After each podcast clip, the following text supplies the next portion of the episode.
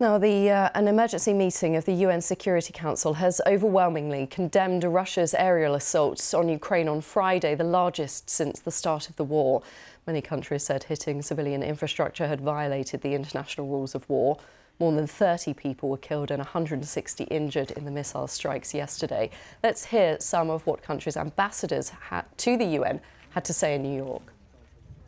Rather than peace, Putin chose to mark this holiday season and usher in the new year with an unprecedented number of drone and missile attacks against another UN member state. These missiles were aimed at population centres across Ukraine. They struck homes, apartment buildings, shopping centres, and metros. A maternity hospital and a regional oncology centre have been damaged. In short, civilian infrastructure.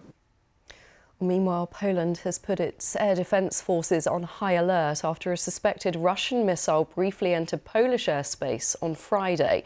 From Kyiv, our Ukraine correspondent James Waterhouse has this report.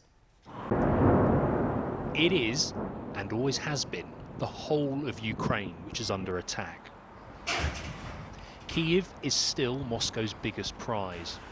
Air defences have improved here, but this attack proved too much. I was woken up at half past seven by a horrible sound. It was so frightening. The missile was flying and everything was buzzing, so noisy.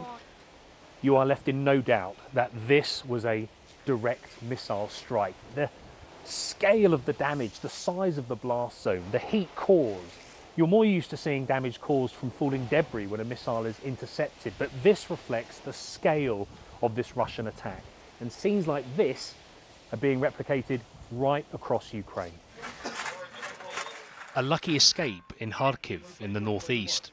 This city is familiar with missile strikes, but not 20 in a single morning.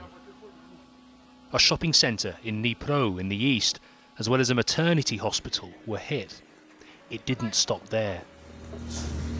This is the port city of Odesa in the south, where a residential block was struck. Zaporizhia wasn't spared either, where at least eight were killed. Even Lviv in the west, which sometimes feels far from this invasion, wasn't immune this time. All military targets were hit, as far as Russia's defense ministry was concerned. While Moscow is trying to damage Ukrainian morale, President Zelensky is trying to boost it by visiting troops in Avdiivka, one of the most hostile parts of the front line. It's hard, he said. It's about pain and losses, and these are the people who keep Ukraine alive. His Air Force says it had never seen so many missiles in one attack. In a war where Moscow routinely strikes cities it can't occupy, that is saying something. James Waterhouse, BBC News, Kyiv.